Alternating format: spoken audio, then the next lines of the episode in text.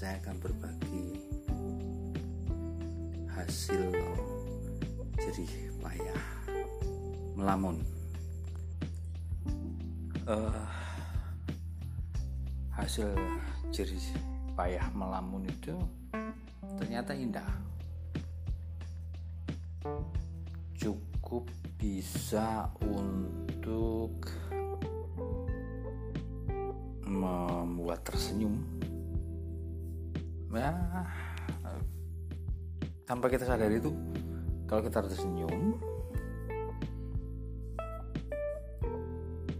berarti kita sudah memahami masalah. Jadi tersenyum itu artinya sebuah kesimpulan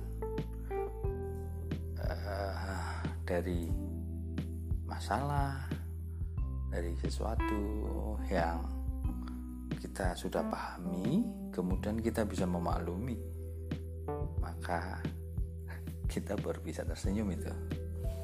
Baiklah, dari uang sunyi hasil jerih payah melamun yang bisa saya bagi tentang bahagia. Siapa sih di dunia ini yang tidak ingin bahagia nah, bahagia itu kadang didefinisikan terlalu mewah terlalu agung terlalu sulit terlalu rumit.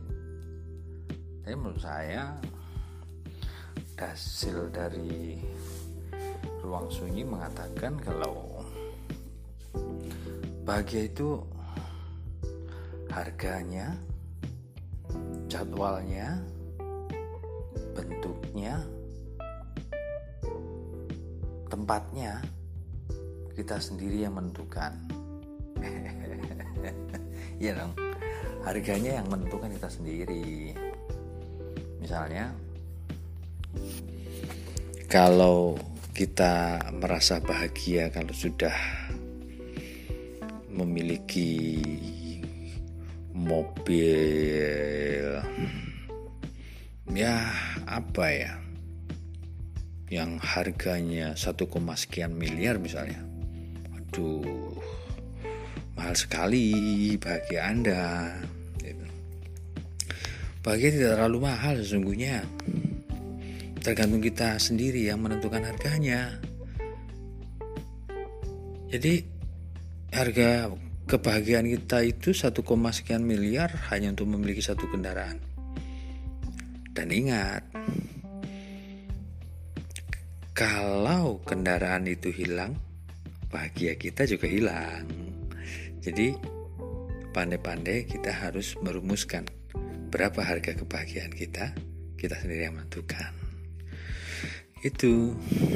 Kemudian, bahagia itu tidak harus ke mana-mana Bahagia itu ya saat ini, di sini, detik ini. Kalau gagal, bahagia saat ini, detik ini, di sini, berarti kita mengingkari diri sendiri. Di, kita tidak berdamai dengan diri kita sendiri. Kita memberontak, gitu. Bahagia itu tidak harus menunggu akhir perjalanan susah-susah berjalan jauh, panjang, berkeyakinan, berharap di ujungnya kita akan bahagia. Kayaknya kita rugi loh. Sepertinya kita rugi kalau begitu. Karena bahagia itu memang tidak harus menunggu akhir perjalanan. Setiap langkah kita seharusnya kita bahagia kita dan harus kita harus bahagia setiap langkah kita well done gitu apa bisa kita nikmati gitu loh jadi senyum itu sepanjang waktu sepanjang langkah setiap saat. Tidak harus menunggu perjalanan akhir perjalanan. Itu pendapat saya tentang bahagia. Ya. bahagia itu ya tidak harus mencari tempat yang indah atau tamasya piknik atau ya pergi ke keramaian ngemol atau apa kayaknya salah loh definisi seperti itu kenapa kalau kita bahagia kalau sudah bisa tamasya atau piknik pulang dari piknik, pulang tamasya, pulang ngemol. Ah, pasti jadi tidak bahagia dan akan ingin kembali ke situ lagi. Itu makanya seperti saya bilang tadi. Satu syarat bahagia itu saat ini di sini detik ini damai, bisa memahami itu bahagia gitu lah. Itu dan apa? Bahagia itu tidak harus ketika kumpul, ketika bertemu dengan teman sebaya, teman sekelas, teman seangkatan, teman sekerja, atau sekampung, sebangsa, dan maaf, seagama. Agama, nggak, nggak, nggak harus, nggak harus. Bagi itu seharusnya meskipun sendiri kita harus bisa menikmati harus kalau bahagia itu ada syaratnya, berarti itu bukan bahagia yang sesungguhnya. Ya itu definisi saya tentang bahagia. Anda tidak boleh tidak sepakat. Tapi sepertinya hmm, ya cukup lah. Menurut saya itu cukup. Bahagia ya seperti itu. Sepanjang jadi nggak harus nunggu seperti saya bilang tidak harus menunggu akhir perjalanan and so on orang itu bahagia atau setidaknya saya bahagia loh saya sangat bahagia loh misalnya saya tidak tahu ini jam berapa itu berarti saya bahagia karena apa saya lupa beban dan sebagainya. Saya tidak merasakan beban, tidak ada rasa bosan, jenuh dan sebagainya. Coba aja kalau nggak percaya. Ketika Anda tanya jam berapa, ketika Anda mengingat-ingat jam, pasti ada beban. Coba aja. Maka berbahagialah orang yang tidak tahu ini jam berapa dan sebagainya. Dan orang bahagia pasti tidak tahu waktu. Artinya tidak tahu jam itu jam berapa. Karena setiap orang bahagia tidak akan ingin kebahagiaan sudah segera berlalu. Itu. Dan ketika dia sudah bertanya jam, berarti dia di titik kejenuhan, titik kebosanan, dia akan berganti karena pijakannya waktu. Oke, mungkin nggak terlalu panjang kali ini kita bicara ngobrol. Ya, semoga bermanfaat lah. Itu kabar saya dari ruang sunyi, jerih payah, melamun jerih payah melamun saya sebagai kepada Anda supaya Anda juga bahagia. Salam bahagia dari saya Rakyat Budi Wasesa. Ciao.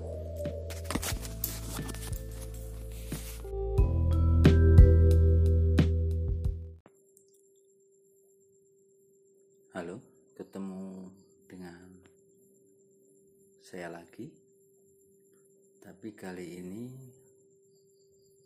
dari ruang sunyi saya akan berbagi hasil jerih payah melamun.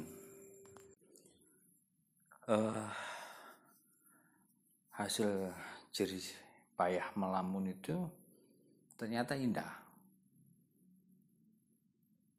Cukup bisa untuk membuat tersenyum ya tanpa kita sadari itu kalau kita tersenyum berarti kita sudah memahami masalah. Jadi tersenyum itu artinya sebuah kesimpulan uh, dari masalah dari sesuatu yang kita sudah pahami, kemudian kita bisa memaklumi, maka kita baru bisa tersenyum itu. Baiklah. Dari uang sunyi, hasil jerih payah melamun yang bisa saya bagi tentang bahagia. Siapa sih di dunia ini yang tidak ingin bahagia. Nah, bahagia itu kadang didefinisikan terlalu mewah, terlalu agung, terlalu sulit, terlalu rumit. Tapi menurut saya hasil dari ruang sunyi mengatakan kalau bahagia itu harganya jadwalnya, bentuknya, tempatnya, kita sendiri yang menentukan. Iya dong, harganya yang menentukan kita sendiri. Misalnya, kalau kita merasa bahagia kalau sudah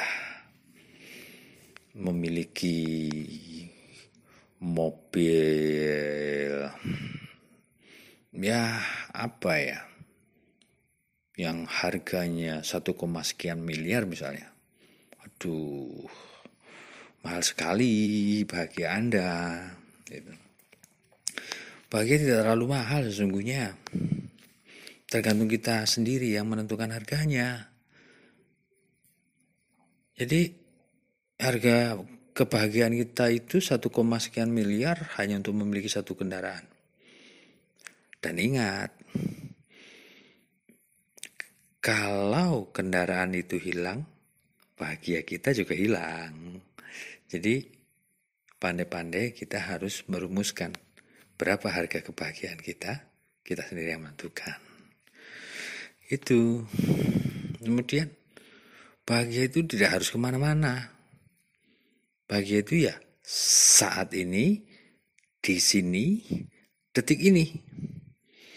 Kalau gagal, bahagia saat ini, detik ini, di sini, berarti kita mengingkari diri sendiri. Di, kita tidak berdamai dengan diri kita sendiri. Kita memberontak, gitu.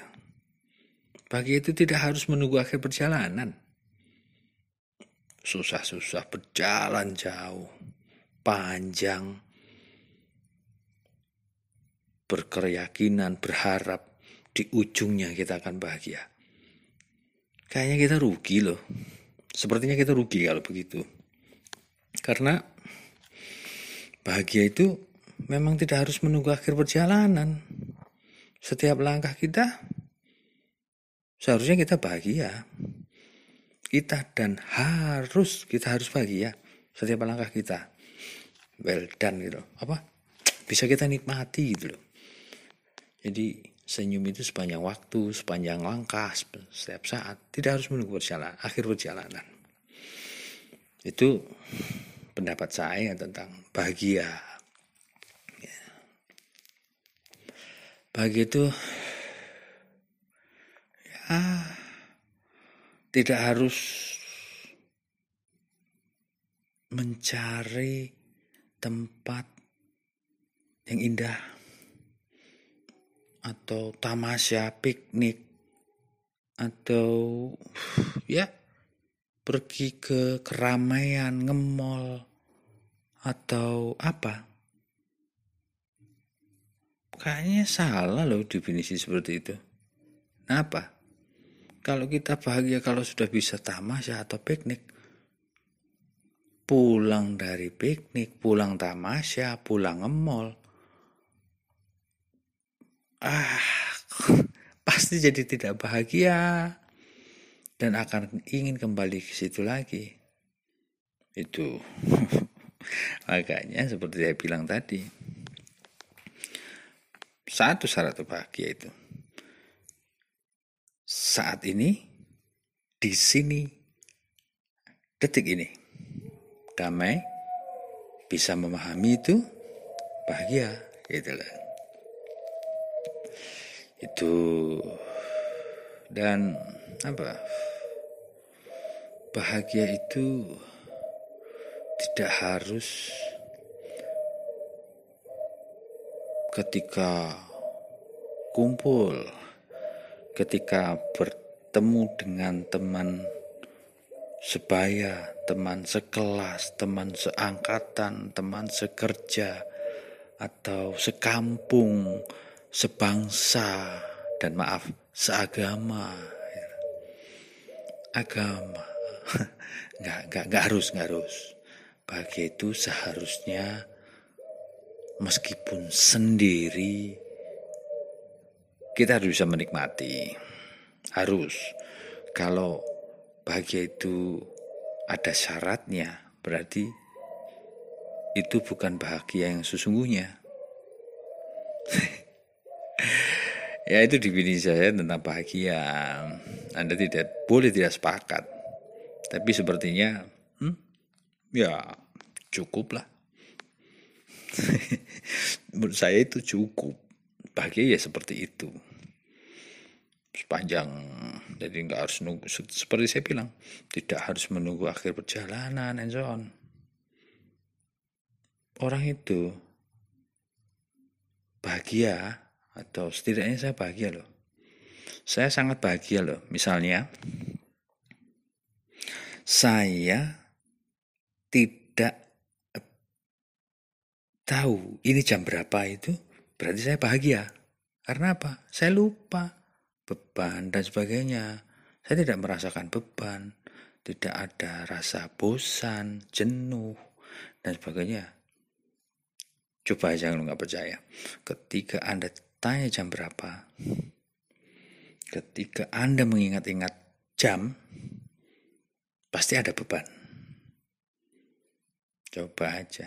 Maka berbahagialah orang yang tidak tahu ini jam berapa dan sebagainya. Dan orang bahagia pasti tidak tahu waktu. Artinya tidak tahu jam itu jam berapa. Karena setiap orang bahagia tidak akan ingin kebahagiaan sudah segera berlalu. Itu. Dan ketika dia sudah bertanya jam, berarti dia di titik kejenuhan, titik kebosanan, dia akan berganti. Karena pijakannya itu kan waktu. Oke. Okay? Mungkin nggak terlalu panjang kali ini kita bicara ngobrol ya semoga bermanfaat lah itu kabar saya dari ruang sunyi jerih payah melamun jerih payah melamun saya sebagai kepada Anda supaya Anda juga bahagia. Salam bahagia dari saya Rakian Budi Wasesa. Ciao.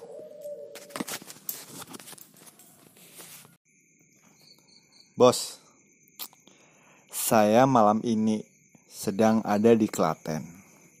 Dan ketemu yang punya channel podcast yang ngakunya cowok ganteng, romantis, dan melankolis. Uh, jadi tergelitik untuk ngobrol-ngobrol sedikit tentang apa sih di pikirannya dan isi hatinya uh, malam ini. Ketika dia mendengarkan di dalam kesunyian ada suara jangkrik. Karena dia rumahnya di desa, makanya banyak jangkriknya. Makanya saya penanya, ini saya lagi ada di satu tempat di belakang rumahnya. Itu tempat dia katanya jerih payah dalam lamunan. Dan saya pengen nanyain tentang jerih payah lamunannya ketika di dalam sepi malam hari mendengarkan suara jangkrik. Apa makna itu? Gimana Mas Budi Rakyan? Menurut Mas Budi? Uh, makasih, selamat datang untuk Mas Bro, sahabat saya yang dari Purwokerto sudah jauh-jauh ke sini malam ini hanya ingin sekedar mendengarkan jangkrik, gitu kan? Satu yang paling sulit dalam hidup, orang itu takut dan sulit menuju sunyi. Oke. Okay. Makanya saya selalu membuat menyediakan waktu khusus, tempat khusus untuk memberanikan diri masuk dalam sunyi. Karena menurut orang dunia ini luas, tetapi dunia sunyi lebih luas. Pergilah kepada sunyi, semua permasalahan hidupmu ada jawaban di situ itu Mas Bro bersama Jangkrik saya berdiskusi bersama Jangkrik saya iya saya browsing gitu loh. Iya. browsing dan bebas pulsa. Itu. Dan satu lagi nih uh, beda nggak menurut Mas Bos Budi ini sunyi, sepi, hening. Sunyi, sepi, hening. Sebenarnya saya masih kerdil ya, saya masih masih amatiran lah. Untuk menuju sunyi itu seharusnya tidak harus uh, saya berada di tempat yang betul-betul sunyi, hening, gitu kan. Untuk menuju hening. Nah, sebenarnya saya harus bisa dan berani masuk di dalam keramaian sekalipun itu seharusnya. Jadi hening itu bukan bisu. Hening itu bukan diam.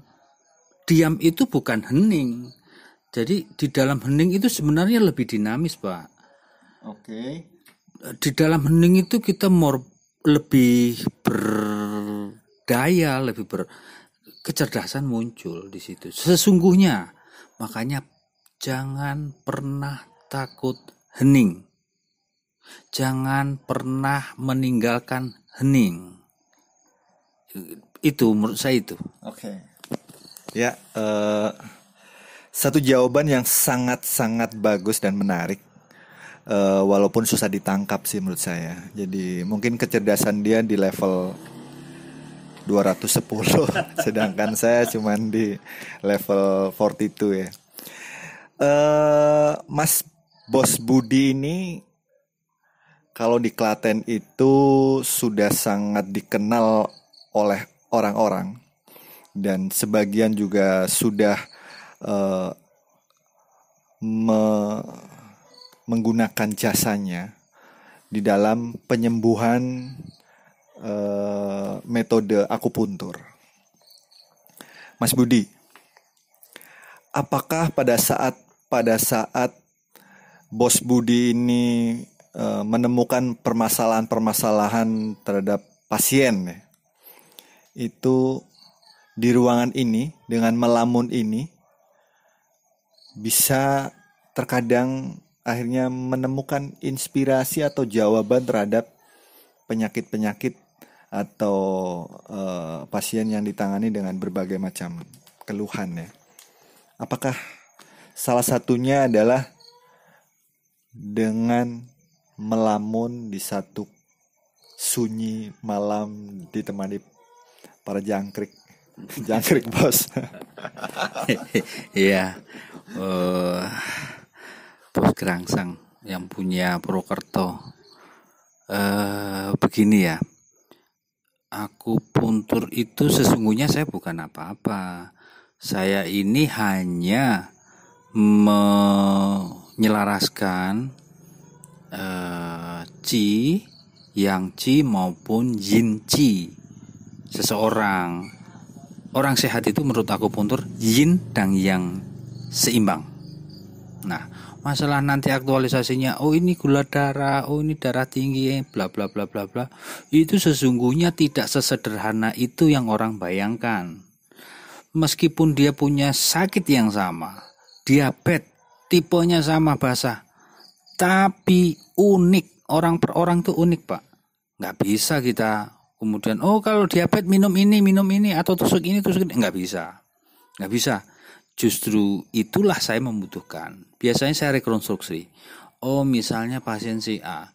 Pasien si A ini gula darah. Gula darahnya basah. Uh, sekarang sudah odim. Pembengkakan kaki tangan pipi bla bla bla bla bla tapi bisa jadi dia belum mengalami gangguan ereksi atau disereksi, disfungsi ereksi, belum tentu gitu loh. Jadi di situlah saya rekonstruksi. Oh berarti besok kalau dia datang lagi saya berikan treatment ini ini ini ini. Itu satu hal. Hal yang lain bahwa penyakit itu 70% itu bagaimana dia mengelola pikirannya. Baru 30% sampai 40% ya itu baru pola makan dari makanannya. Nah, makanya saya juga baru sadar ketika orang Jawa itu memberikan wejangan Kang Dedowo umur iku sejatine anggonmu angon angen-angen. Di situ baru saya ngeh Ternyata bagaimana kita mengelola emosi, pikiran, batin kita itu sangat menentukan kualitas kesehatan kita. Akan menentukan kita bisa panjang umur atau tidak. Begitu sahabatku, kawanku, bosku, Desi Grangsang Prakusa yang dari Purwokerto jauh datang ke Klaten. ya, Terima kasih atas jawabannya yang kembali lagi sangat luar biasa karena kecerdasan yang sangat tinggi sampai 510 ya. Saya nggak tahu tuh ukuran Pak. Cerdas itu sebenarnya maksimal berapa? 500 km per jam. Oke, para bos semua, itu sedikit obrolan yang mungkin tidak ada maknanya, tetapi sebenarnya di dalam kehidupan ini apa pun langkahnya, apa pun yang kalian dengar, apa pun yang kalian rasakan adalah satu pelajaran hidup. Walaupun tidak ada makna, tapi minimal Anda sudah mendengarkan suara kita berdua. Terima kasih. Bye.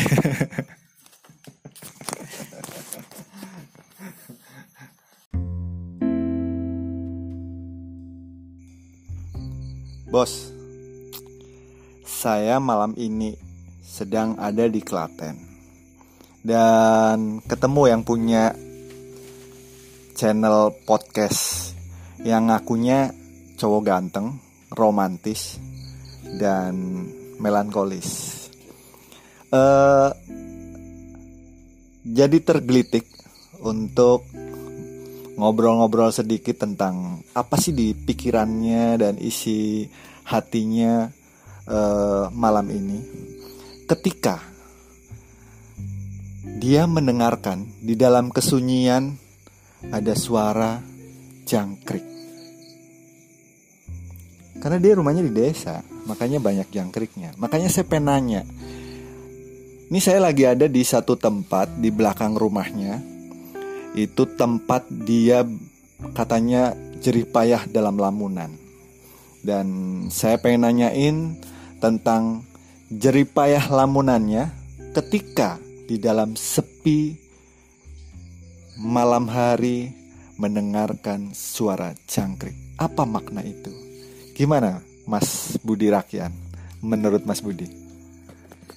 Uh, makasih, selamat datang untuk Mas Bro, sahabat saya yang dari Purwokerto sudah jauh-jauh ke sini malam ini hanya ingin sekedar mendengarkan jangkrik, gitu kan?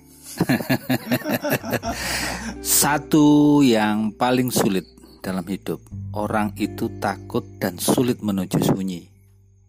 Oke. Okay. Makanya saya selalu membuat, menyediakan waktu khusus, tempat khusus untuk memberanikan diri masuk dalam sunyi. Karena menurut orang dunia ini luas tetapi dunia sunyi lebih luas. Pergilah kepada sunyi, semua permasalahan hidupmu ada jawaban di situ. Itu Mas Bro, bersama Jangkrik saya berdiskusi bersama Jangkrik. Saya Iya, saya browsing gitu loh. Browsing dan bebas pulsa. Itu. Dan satu lagi nih, uh, beda nggak menurut Mas Bos Budi ini sunyi, sepi, hening? Sunyi, sepi, hening. Sebenarnya saya masih kerdil ya, saya masih masih amatiran lah. Untuk menuju sunyi itu seharusnya tidak harus uh, saya berada di tempat yang betul-betul sunyi, hening, gitu kan, untuk menuju hening. Nah, sebenarnya saya harus bisa dan berani masuk di dalam keramaian sekalipun. Itu seharusnya. Jadi hening itu bukan bisu. Hening itu bukan diam. Diam itu bukan hening jadi di dalam hening itu sebenarnya lebih dinamis, Pak. Oke. Okay. Di dalam hening itu kita more lebih berdaya, lebih ber kecerdasan muncul di situ. Sesungguhnya makanya jangan pernah takut hening. Jangan pernah meninggalkan hening. Itu menurut saya itu. Oke. Okay. Ya, uh, satu jawaban yang sangat-sangat bagus dan menarik. Uh, walaupun susah ditangkap sih menurut saya. Jadi mungkin kecerdasan dia di level 210 sedangkan saya cuman di level 42 ya. Uh, Mas Bos Budi ini kalau di Klaten itu sudah sangat dikenal oleh orang-orang dan sebagian juga sudah uh, me menggunakan jasanya di dalam penyembuhan uh, metode akupuntur. Mas Budi, apakah pada saat pada saat Bos Budi ini uh, menemukan permasalahan-permasalahan terhadap pasien ya, itu di ruangan ini dengan melamun ini bisa terkadang akhirnya menemukan inspirasi atau jawaban terhadap penyakit-penyakit atau uh, pasien yang ditangani dengan berbagai macam keluhan ya. Apakah salah satunya adalah dengan melamun di satu sunyi malam ditemani para jangkrik. Jangkrik bos. Iya. Uh, Bos Gerangsang yang punya Purwokerto. Uh, begini ya. Aku puntur itu sesungguhnya saya bukan apa-apa. Saya ini hanya menyelaraskan uh, Ci yang Ci maupun Yin Ci. Seseorang orang sehat itu menurut aku puntur Yin dan Yang seimbang. Nah, masalah nanti aktualisasinya oh ini gula darah oh ini darah tinggi bla bla bla bla bla. Itu sesungguhnya tidak sesederhana itu yang orang bayangkan. Meskipun dia punya sakit yang sama diabetes tipenya sama basah tapi unik orang per orang tuh unik pak nggak bisa kita kemudian oh kalau diabetes minum ini minum ini atau tusuk ini tusuk ini nggak bisa nggak bisa Justru itulah saya membutuhkan. Biasanya saya rekonstruksi. Oh, misalnya pasien si A. Pasien si A ini gula darah. Gula darahnya basah. Uh, sekarang sudah odim, pembengkakan kaki, tangan, pipi, bla bla bla bla bla. Tapi bisa jadi dia belum mengalami gangguan ereksi atau disereksi, disfungsi ereksi, belum tentu gitu loh. Jadi di situlah saya rekonstruksi. Oh berarti besok kalau dia datang lagi saya berikan treatment ini ini ini ini. Itu satu hal. Hal yang lain bahwa penyakit itu 70% itu bagaimana dia mengelola pikirannya. Baru 30% sampai 40% ya itu baru pola makan dari makanannya. Nah, makanya saya juga baru sadar ketika orang Jawa itu memberikan wejangan Kang Dedowo umur iku sejatine anggonmu angon angen angen. Di situ baru saya ngeh. Ternyata bagaimana kita mengelola emosi, pikiran, batin kita itu sangat menentukan kualitas kesehatan kita, akan menentukan kita bisa panjang umur atau tidak. Begitu sahabatku, kawanku, bosku, Desi Grangsang Prakusa yang dari Purwokerto jauh datang ke Klaten.